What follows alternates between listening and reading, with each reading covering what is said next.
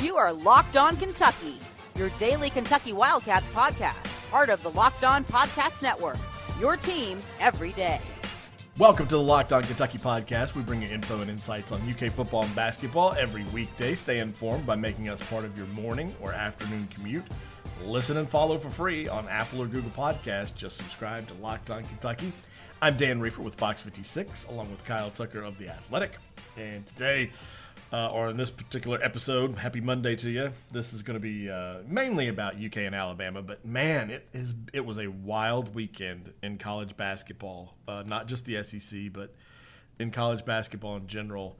Uh, you had Roy Williams saying it's the lowest moment of his career, losing to Clemson for the first time in 60 games that Clemson has played at Chapel Hill. You had um, uh, Tom Izzo getting drilled, Michigan State getting destroyed by Purdue on Sunday, and him coming out and saying it's the lowest moment in his career. Uh, you just Roy Williams and Tom Izzo, uh, lowest moments of their careers coming in back-to-back days. That's that's pretty wild. But we'll, we will begin uh, with Kentucky's win over Alabama. Uh, impressive, uh, and I think my my biggest takeaway, Kyle, um, or what I was most impressed by, is that that John Calipari worked for two days on a defensive strategy to stop Alabama from hitting those transition threes. And he described it, uh, and the way he described it, it makes so much sense why Alabama and Nate Oats' system has started to work is when they get in transition, the three is the most important shot. He said they, I, I don't know, I didn't look it up, so I, I, don't always take Calipari's word for gospel, but he, Calipari said 40% of their threes in transition, but they were averaging 11 threes a game. They were scoring around 90 points a game. Uh, they were taking about 33s a game. And the way Calipari described it is instead of when you teach defense and transition defense, you're going to guard the basket. Well, what Alabama does is they head that way, but they get their guys to the three point line because those are some of the most open looks you're going to get from three is in transition. And Calipari said we purposely gave up other stuff. That's why we got outscored 44-20 in the paint. Yep. Is because we were intentionally stopping that three. You want to take a tough two? You try to beat us with twos. Uh, but we're not going to let you beat, them, beat us with wide open threes. And it worked. They went four for 21, 19%. That's the lowest percentage Alabama shot from three all season, 67 points, lowest amount of points Alabama has scored all season. Yeah, and it's sometimes one of those cases where it's like we don't know what we don't know, and it, and it, it, you know the armchair quarterback type thing, mm-hmm. or uh, couch coach. Um, you know, it's like wow, how are they giving up all these offensive rebounds and these buckets inside, second chance points? They give up 16 offensive rebounds, 17 second chance points. Um, but a lot of that was just the, the total commitment to, to blitzing them on the outside. So they were you know, they're shooting some threes and missing and getting the long rebound and putting them back in. But in the long run, you'll take that. And and you mentioned just even the average number of attempts, they they were nine or ten below that. They only got 21 right. Three point attempts, only made four. Um, you know, and like guys that we thought. He, the, the, the, the typical guy that lights up Kentucky and Rupp Arena, Beetle Bolden was the guy we predicted, the in-state mm-hmm. kid. Two of eleven from the field, 0 for six from three. Yeah. Um, you know, John Petty, uh, six of 15 from the field. Uh, Jones, Herb Jones, eight of 20 from the field. Um, hmm. I mean, they Alabama shot 37%, a little under, 19% from three. Um, it was a really a very um, a very solid defensive effort. And then, you know, on the flip side, maybe Cal does know a thing or two about coaching. You know, I mean. I think he probably just kind of lucked into the Hall of Fame, the Naismith Hall of Fame. But the longer this goes, you know, maybe maybe he does know something about coaching. But he kept saying, you know, and, and I mean, logic would tell you he was right even before it happened. Like, we're not this bad of a shooting team. We, we yeah. have good shooters. And we talked about it. You don't shoot 80% from the free throw line and 22% from three or whatever Kentucky was. Um, but they're on a little bit of a roll now, and a lot of that is due to Immanuel Quickley, but also Nate Sestina, also Ashton, also Ashton Hagans, Tyrese Maxey hitting a few. Uh, they make nine out of 15 threes, 60% against Alabama. And that's the difference. You hit nine, they hit four, you win by nine points. Yeah. Uh, you know, um, that's big. Immanuel Quickley is on a freaking heater. He's He is. averaging almost 19 points over the last four games, and he's shooting uh, 60% from three. He's made, uh, I think, 13 out of 24 over the last four games. He, in, I think in- uh, 14 or 23. Oh, that's right. Sorry, that, Yeah. flip, flip those numbers. In four games, he has Im- increased his season three-point percentage by 12 percentage points.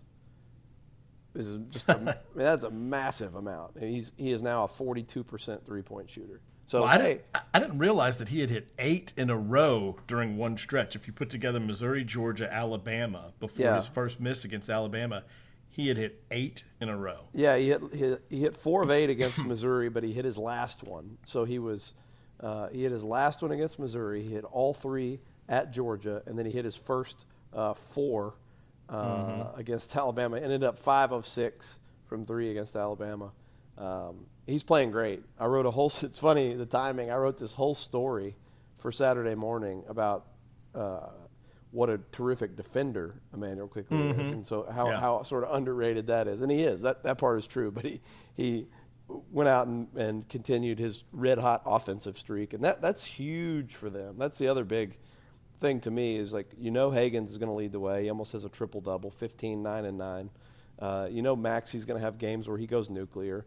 Again, we know they can count on Nick Richards. He did it again with another double double, 13, 11, and five blocks. But I think the fact that they have this it it seems like very reliable other scorer now uh, in Immanuel Quickley, and as much as anything, absolute certifiable threat from the from the perimeter to make threes. Um, that's kind of a game changer for them.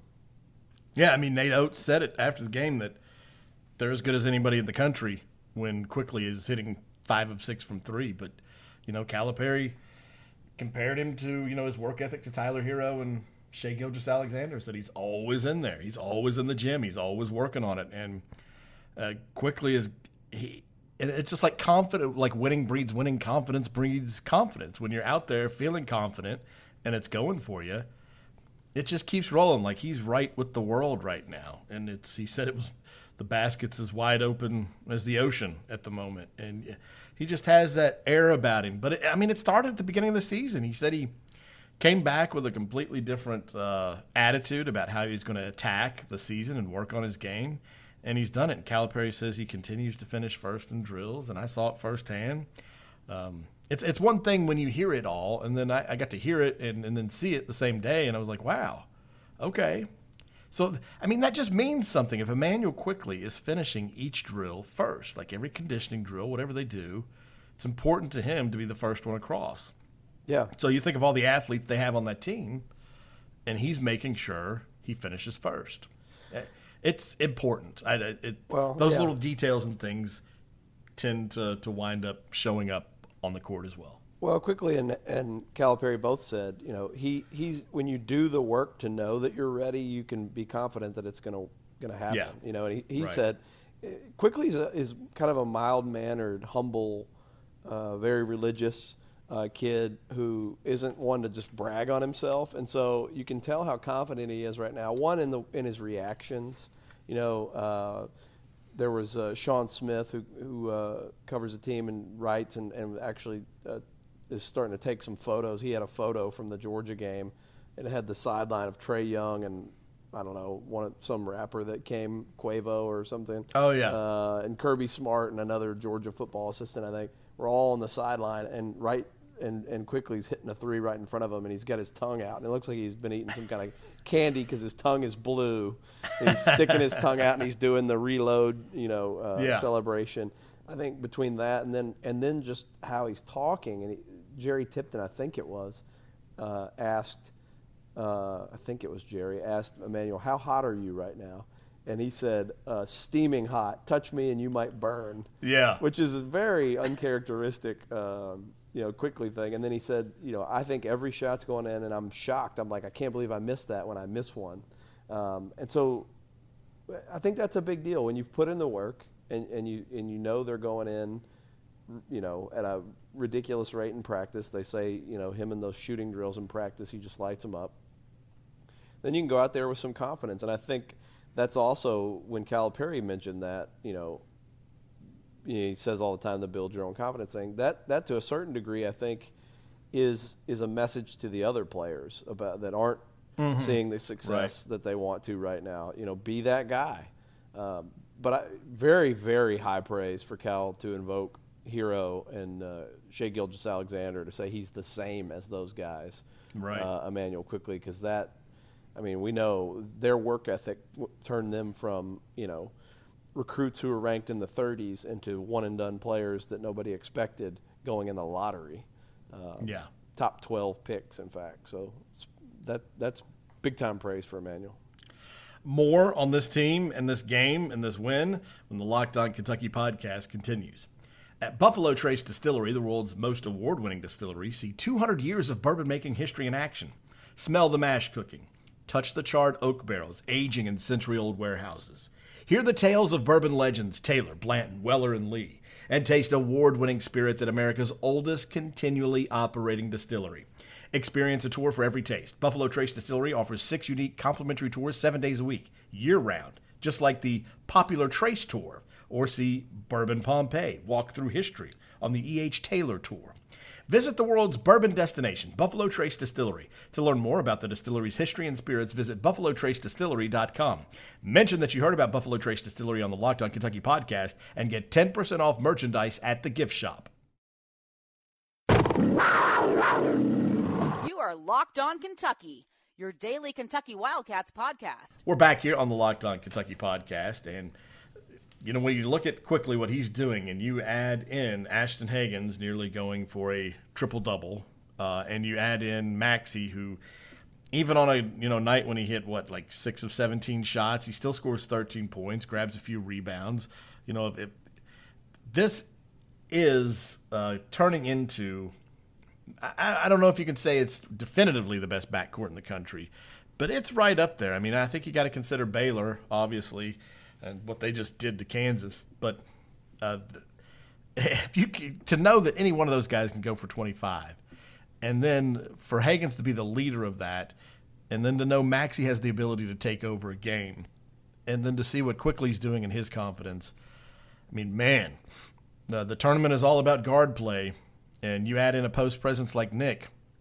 Now all you need is uh, EJ or Khalil or Keion as a collective to consistently give you, you know, 10 points and six rebounds and a couple blocks a game. Yeah, and that, the other thing is, you know, Nate Sestina's kind of come on where he's a reliable, you know, give you something every game. He had he, he only played 18 minutes and only had six six points and four rebounds the other night, but he played some good interior defense and he hit a couple threes. You know, he's a guy who I think has made like eight of his last 14 threes, so he's coming on. Um, but yeah, uh, the, the, crazy thing about uh, Kentucky right now is with a man, as I mentioned, another reliable scorer with Immanuel coming on and scoring like he is. They now have four guys who are score who are averaging 13 points a game.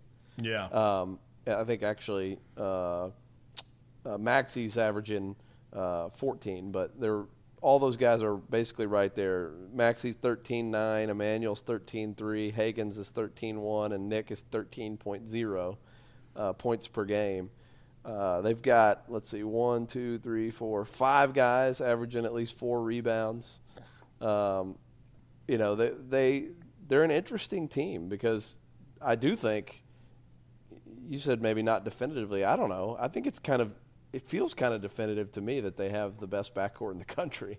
I mean, who has a who has a legitimate who even has a legitimate argument? I mean, Baylor is one. Baylor, by the way, might be the best team in the country. Right. Um, yeah. After going and winning uh, at Allen Fieldhouse, their resume is ridiculous. They're 13 and one. Their only uh, only loss was to Washington a, on a neutral court in a game that they I think they had until the very end. They lost by three, but they have uh, beaten Villanova on a neutral court, beaten Arizona at home, beaten Butler at home. Butler very good this year. Yeah. Uh, beating Texas at home, won at Texas Tech and at Kansas in back-to-back games. Uh, yeah, Kansas had a 28 game win streak, and Texas Tech had a 15 game home, both home win streaks. and they ended 28 them in the home. span of four days. Tuesday, Yes. Tuesday, Saturday. Um, And Baylor was 0 of 17 all time in Lawrence. yeah, Baylor's legit. Uh, Scott Drew's got maybe his best team this year, and they've got a real case for number one. But uh, so so maybe those guys, um, you know, their guards are are very good. Jared Butler, uh, MaCio. I forgot. Is it MaCio? Teague. MaCio Teague. We talked MaCio about him on Teague, our yep. little uh, teaser we do for uh, college basketball. Uh, Davion Mitchell. They, they've got a few guys, but um, I just you know I, I don't I can't make a very strong argument for anybody having a better certainly a better three guards because some people's I guess backcourt includes more of a traditional uh, uh, wing swing man whatever you want Right. to call them small forward uh, but three guards I, surely nobody has three better guards than Hagans, Maxey and Quickley three three five star you know uh, recruits three uh, guys who would probably be the man just about anywhere else they went. Um, Yeah. And they're all kind of sharing the load. Yeah, no doubt. Um, we mentioned EJ uh, and, and what you know with Khalil and uh, and Keion. I think did you write about that? Is that what your story? Yeah, I, is? wrote, I, Yeah. I, I focused, you know, for as for as impressive as you know, Ashton Hagans is a is one rebound and one assist away from the fourth triple double in school history. And, and Cal mentioned, you know, I don't think he played that great, and I think he's right. Uh, there, the stats were great, but he made some silly mistakes. He almost made a horribly costly mistake at the end when he was Right. just trotting up the floor with no urgency and got a the unbelievable, totally rare. Tight game situation, 10, 10 second violation. Yeah. They're only up four, I think, and he, he gets the 10 second vi- violations. He didn't play great, uh, but you know him, uh, Nick, uh, having I thought at one point just an, another incredible stretch, and he was really affecting the rim. They that was another guy Nate Oats just went on and on about about how you can't prepare for him. Maybe you use broomsticks, but you can't prepare for that length, and it's NBA quality rim protection. yeah. When he said that, Yeah, wow. you know that Quickley, all those things, very impressive. But to me, maybe the most important thing, and so I focused on it in my story, is EJ Montgomery looked like a guy who was having fun again. He was uh, hitting jump shots. His jumper looked really good. He hit four out of six from the field, eight points, six rebounds, one block. Not th- that's not going to knock your socks off, but it was productive. He he gave them good, solid minutes, and he was smiling throughout. And after the game, you know, I really was trying to to get into his head a little bit, and it's hard to do because he is he just doesn't want to say much. No, he does not say a Um, lot. But he acknowledged, you know, I've tr- I tried too hard to be perfect, and I can't be perfect. And he said he talked with Cal a couple days earlier, and Cal said, just have fun, man. You know, like let it rip. You gotta you gotta relax. And Immanuel Quickley said that he can see how much pressure uh, is putting on himself um, because he because of all the things he does when they just play pickup that, that, Right. that nobody sees because he you know it's like he's not he's afraid to let himself uh, loose. Uh, he doesn't want to make a mistake, and uh, there there is a lot of pressure on EJ. He he was uh, the number two four seven Sports had him ranked the number six player in the country two years ago, and in fact had him ranked ahead of Zion Williamson, um, which you know is absurd, obviously in retrospect, but that was kind of the, some of the expectation. There was also, you know, I went down there to Georgia and wrote about him, and one of the things he and his coach and his parents said to me was that, you know, Calipari, who basically tells everybody either you come or you don't come. I don't, you know, if you don't want to come come fight for your spot, don't worry about it. But he told EJ Montgomery in, in a bit of a departure, you're not a want, you are a need. Um, and he told him that he thought he could be like Anthony Davis. And Yeah. when you hear that and you're ranked that high and you come to a place like Kentucky and then you don't have immediate success, that that becomes a total albatross around your neck, and it can drag you to the bottom of the ocean um, if you're if you're not careful, if you're not certainly if you're not built a certain way mentally.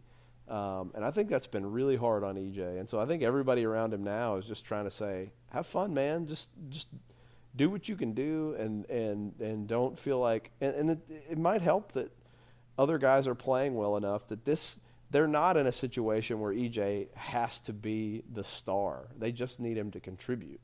You know, like they're not. Cal keeps saying like he's the key. You know, we can't we have a ceiling if he doesn't play well, but they don't need him to be the guy. No. You know, Ashton is the guy defensively, and, and Tyrese or uh, Emmanuel are the guy offensively, and, and Nick is the you know the bruiser in the middle. So you just need to contribute. I mean, if he gives them eight points and eight rebounds and a block or two every game, they're going to be good. Uh, he just can't give them four points and two rebounds and you know four fouls. right. uh, you know, it's basically Nick Richards. Um, Yeah.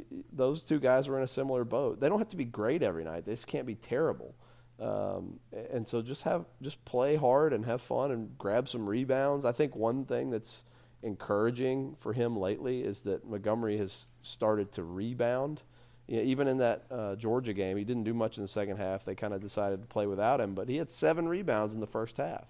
yeah. Um, so, uh, Which may- is what he's asking for. Just go out there and rebound, and if you you know if you can find your shot, great. But just play defense and rebound. Yeah. Block some shots for us. yes. All right, we need to take another break. Uh, when we return, we will uh, jump in a little bit more on uh, college basketball, the weekend that was, because there's a lot to dissect there. When the Locked On Kentucky podcast continues. This is Locked On Kentucky, your team every day. All right, back here on the Locked On Kentucky podcast. I think uh, let's just start in the SEC because that's you know that's that's where we are, and uh, you know Kentucky's next opponent, South Carolina, Wednesday at six thirty. They they went to Tennessee and nearly won. They had a chance to win the game, down one in the final seconds, and uh, just just couldn't get it done. And they have a big dude from Estonia, six foot eleven, Maik Kotsar. I believe is how you say his name. Seven for 11, 17 points, eight rebounds uh, against Tennessee. So the thing that South Carolina does well, and Frank Martin, is their their defense. They play pretty good defense, but their offense has been miserable. They just they just have a hard time scoring on people.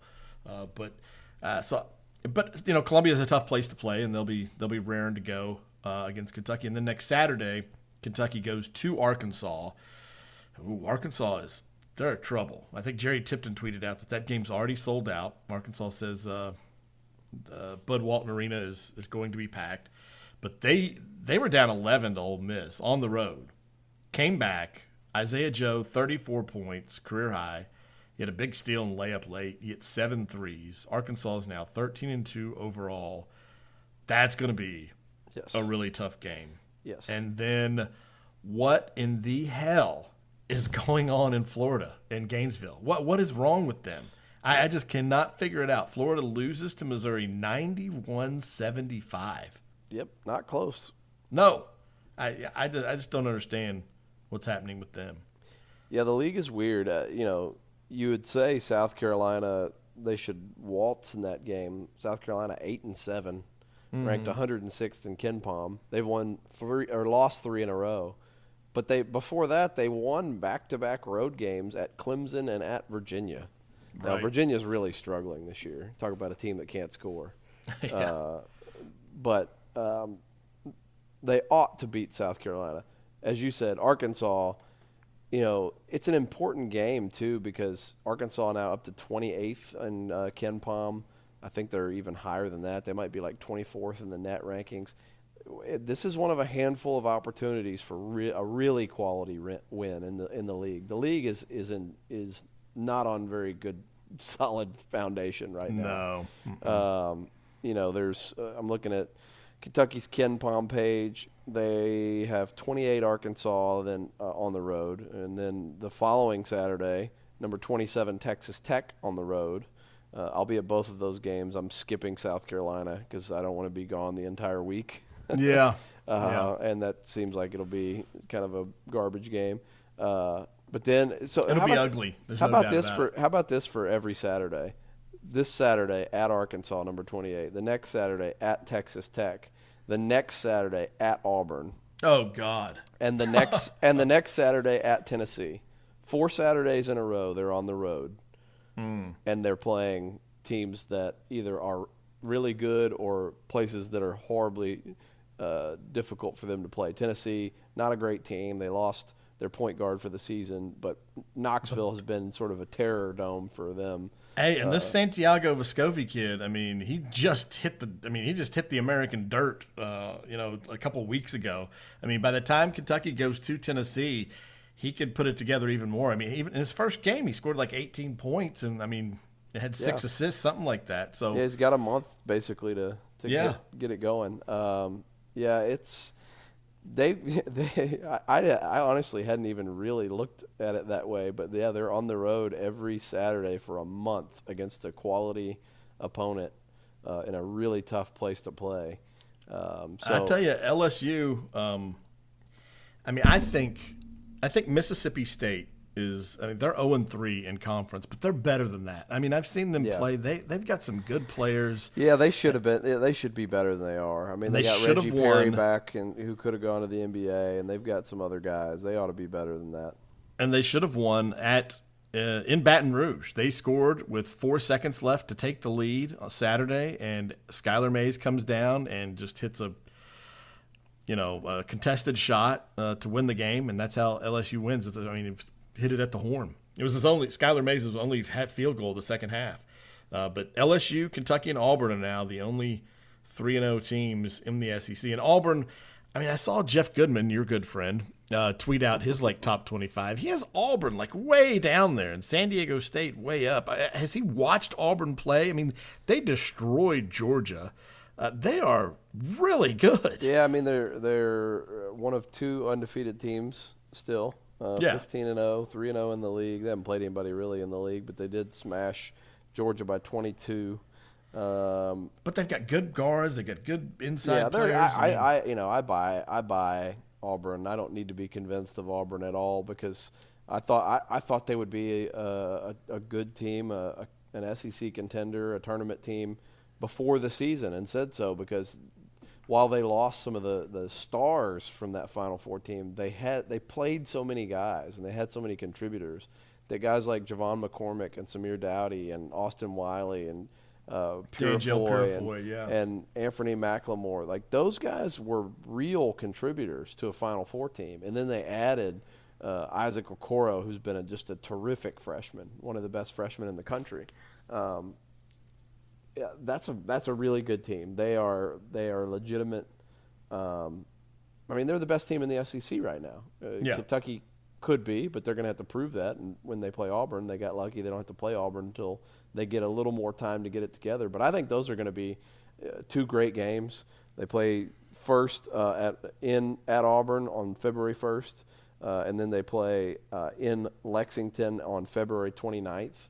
Um, so those are going to be, you know, two fantastic games. But uh, just kind of circling back to my original point, Kentucky's uh, game at Arkansas is big because there's just a handful on the schedule. Arkansas 27, Texas Tech uh, 28, uh, Texas Tech 27, Auburn twice is 16th in KenPom, and that's it in terms of top 30 teams on the Yeah. schedule. There are four Yeah. four games left on the in the whole schedule. Four games left against top 30 teams. Now if LSU's right there, 31. Florida somehow is still thir- it's still 35 on KenPom with five I- losses. I, I don't. I, I don't I don't understand that. I mean they've lost to some good teams: Florida State, UConn, eh, uh, Butler, Utah State, and then we mentioned Missouri. I mean just got smashed by Missouri by 26 or sorry by 16 points. Um, it doesn't. It does. It, one thing I would say about that, whether wherever they're ranked, however many games they've lost, it doesn't make sense that Florida's struggling like that. They have good players. Yeah. And, and I would guess that when they play Kentucky, they're going to uh, go full tilt. Um, but you know, it, it, it's bizarre to me that Blackshear they have Kerry Blackshear, Nembhard, who I thought was going to be a really good sophomore point guard, Scottie Lewis, a terrific freshman. Um, I'm just the pieces. I guess the pieces just don't fit because the pieces are pretty good. yeah. Uh, poor Vanderbilt before we head out Oh, of the boy. SEC. I mean, last year it was Darius Garland gone for the season. Now it's Aaron Nesmith who is leading the SEC in scoring and stress fracture in his foot. Looks like he could be done for the season. Texas A&M blew him out in Nashville, 69-50. Uh, you never know. Buzz Williams could get that thing rolling down there. Uh, but you know, you mentioned opportunities for Kentucky. Well, Ohio State and um, Michigan State are not helping Kentucky at all because Ohio State, since beating Kentucky, has lost four in a row. Lost at Indiana on Saturday, preceded by losses to Maryland, Wisconsin, and West Virginia. Michigan State gets absolutely clocked by Purdue uh, to Sunday. Uh, and Tom Izzo afterwards says it's the biggest letdown in his career. Uh, I guess it helps that Louisville, you know, fighting its way back a little bit. Uh, but yeah, Kentucky's won four games in a row in pretty impressive fashion all the way across the board, and they have dropped in KenPom's rankings to twentieth. I, I don't know. they understand were in the it. teens because you know because for one the teams they've lost to have all just been Yeah. kind of a disaster. Evansville's a total disaster. Yeah. Uh, Utah, has lost three of the last four. Uh, they lost by 28 to San Diego State. They lost by tonight. They lost by almost 40, 39 points to Oh, Colorado.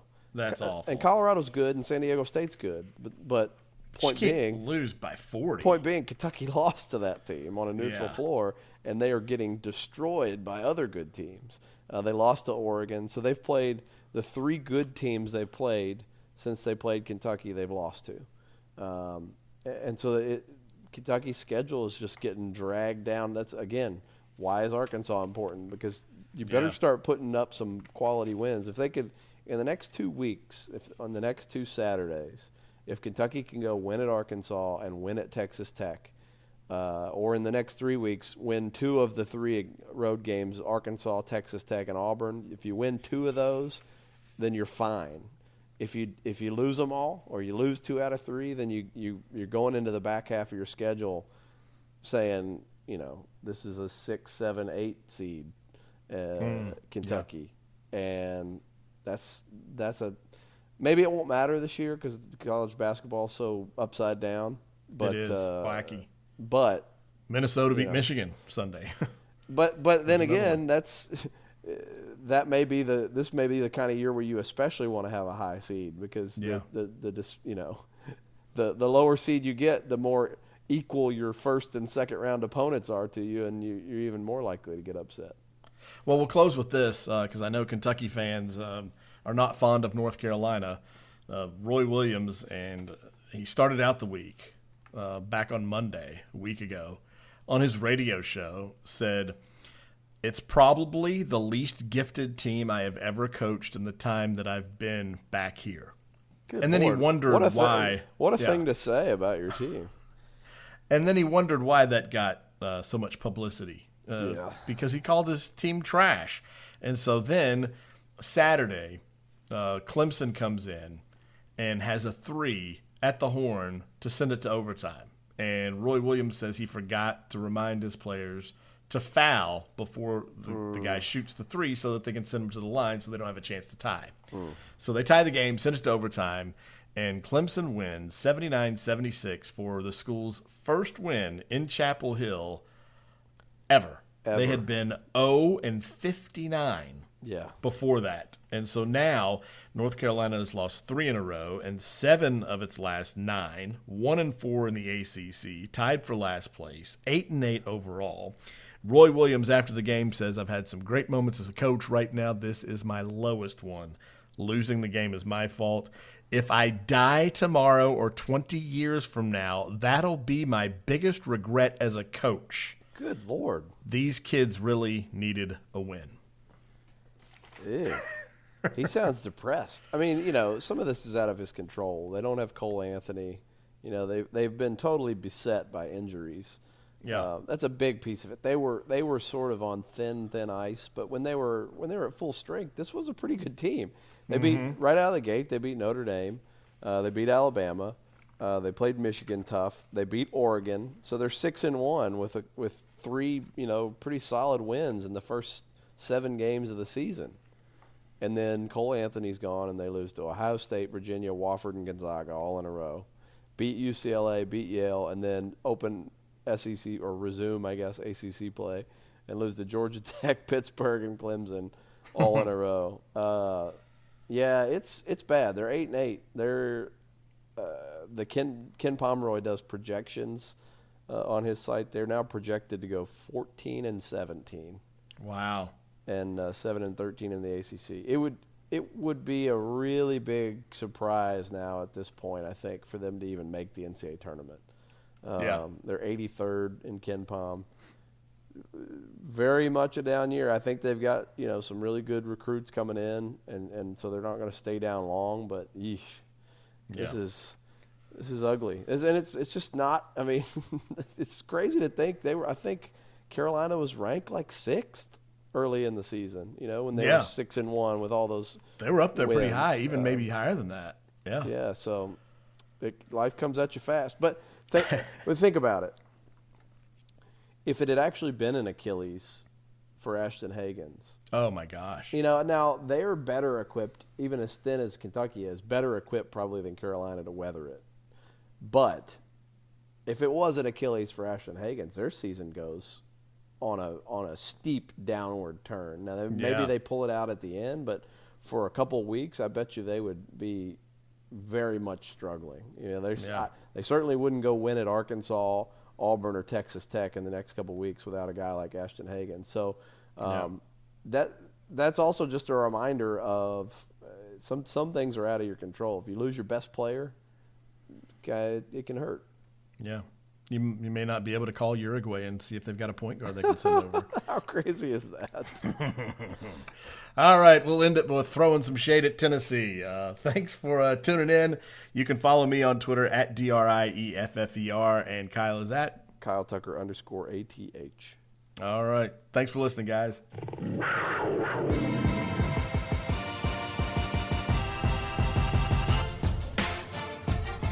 You are Locked On Kentucky. Available on Apple Podcasts, Google Podcasts, or tell Alexa or Google to play podcast Locked On.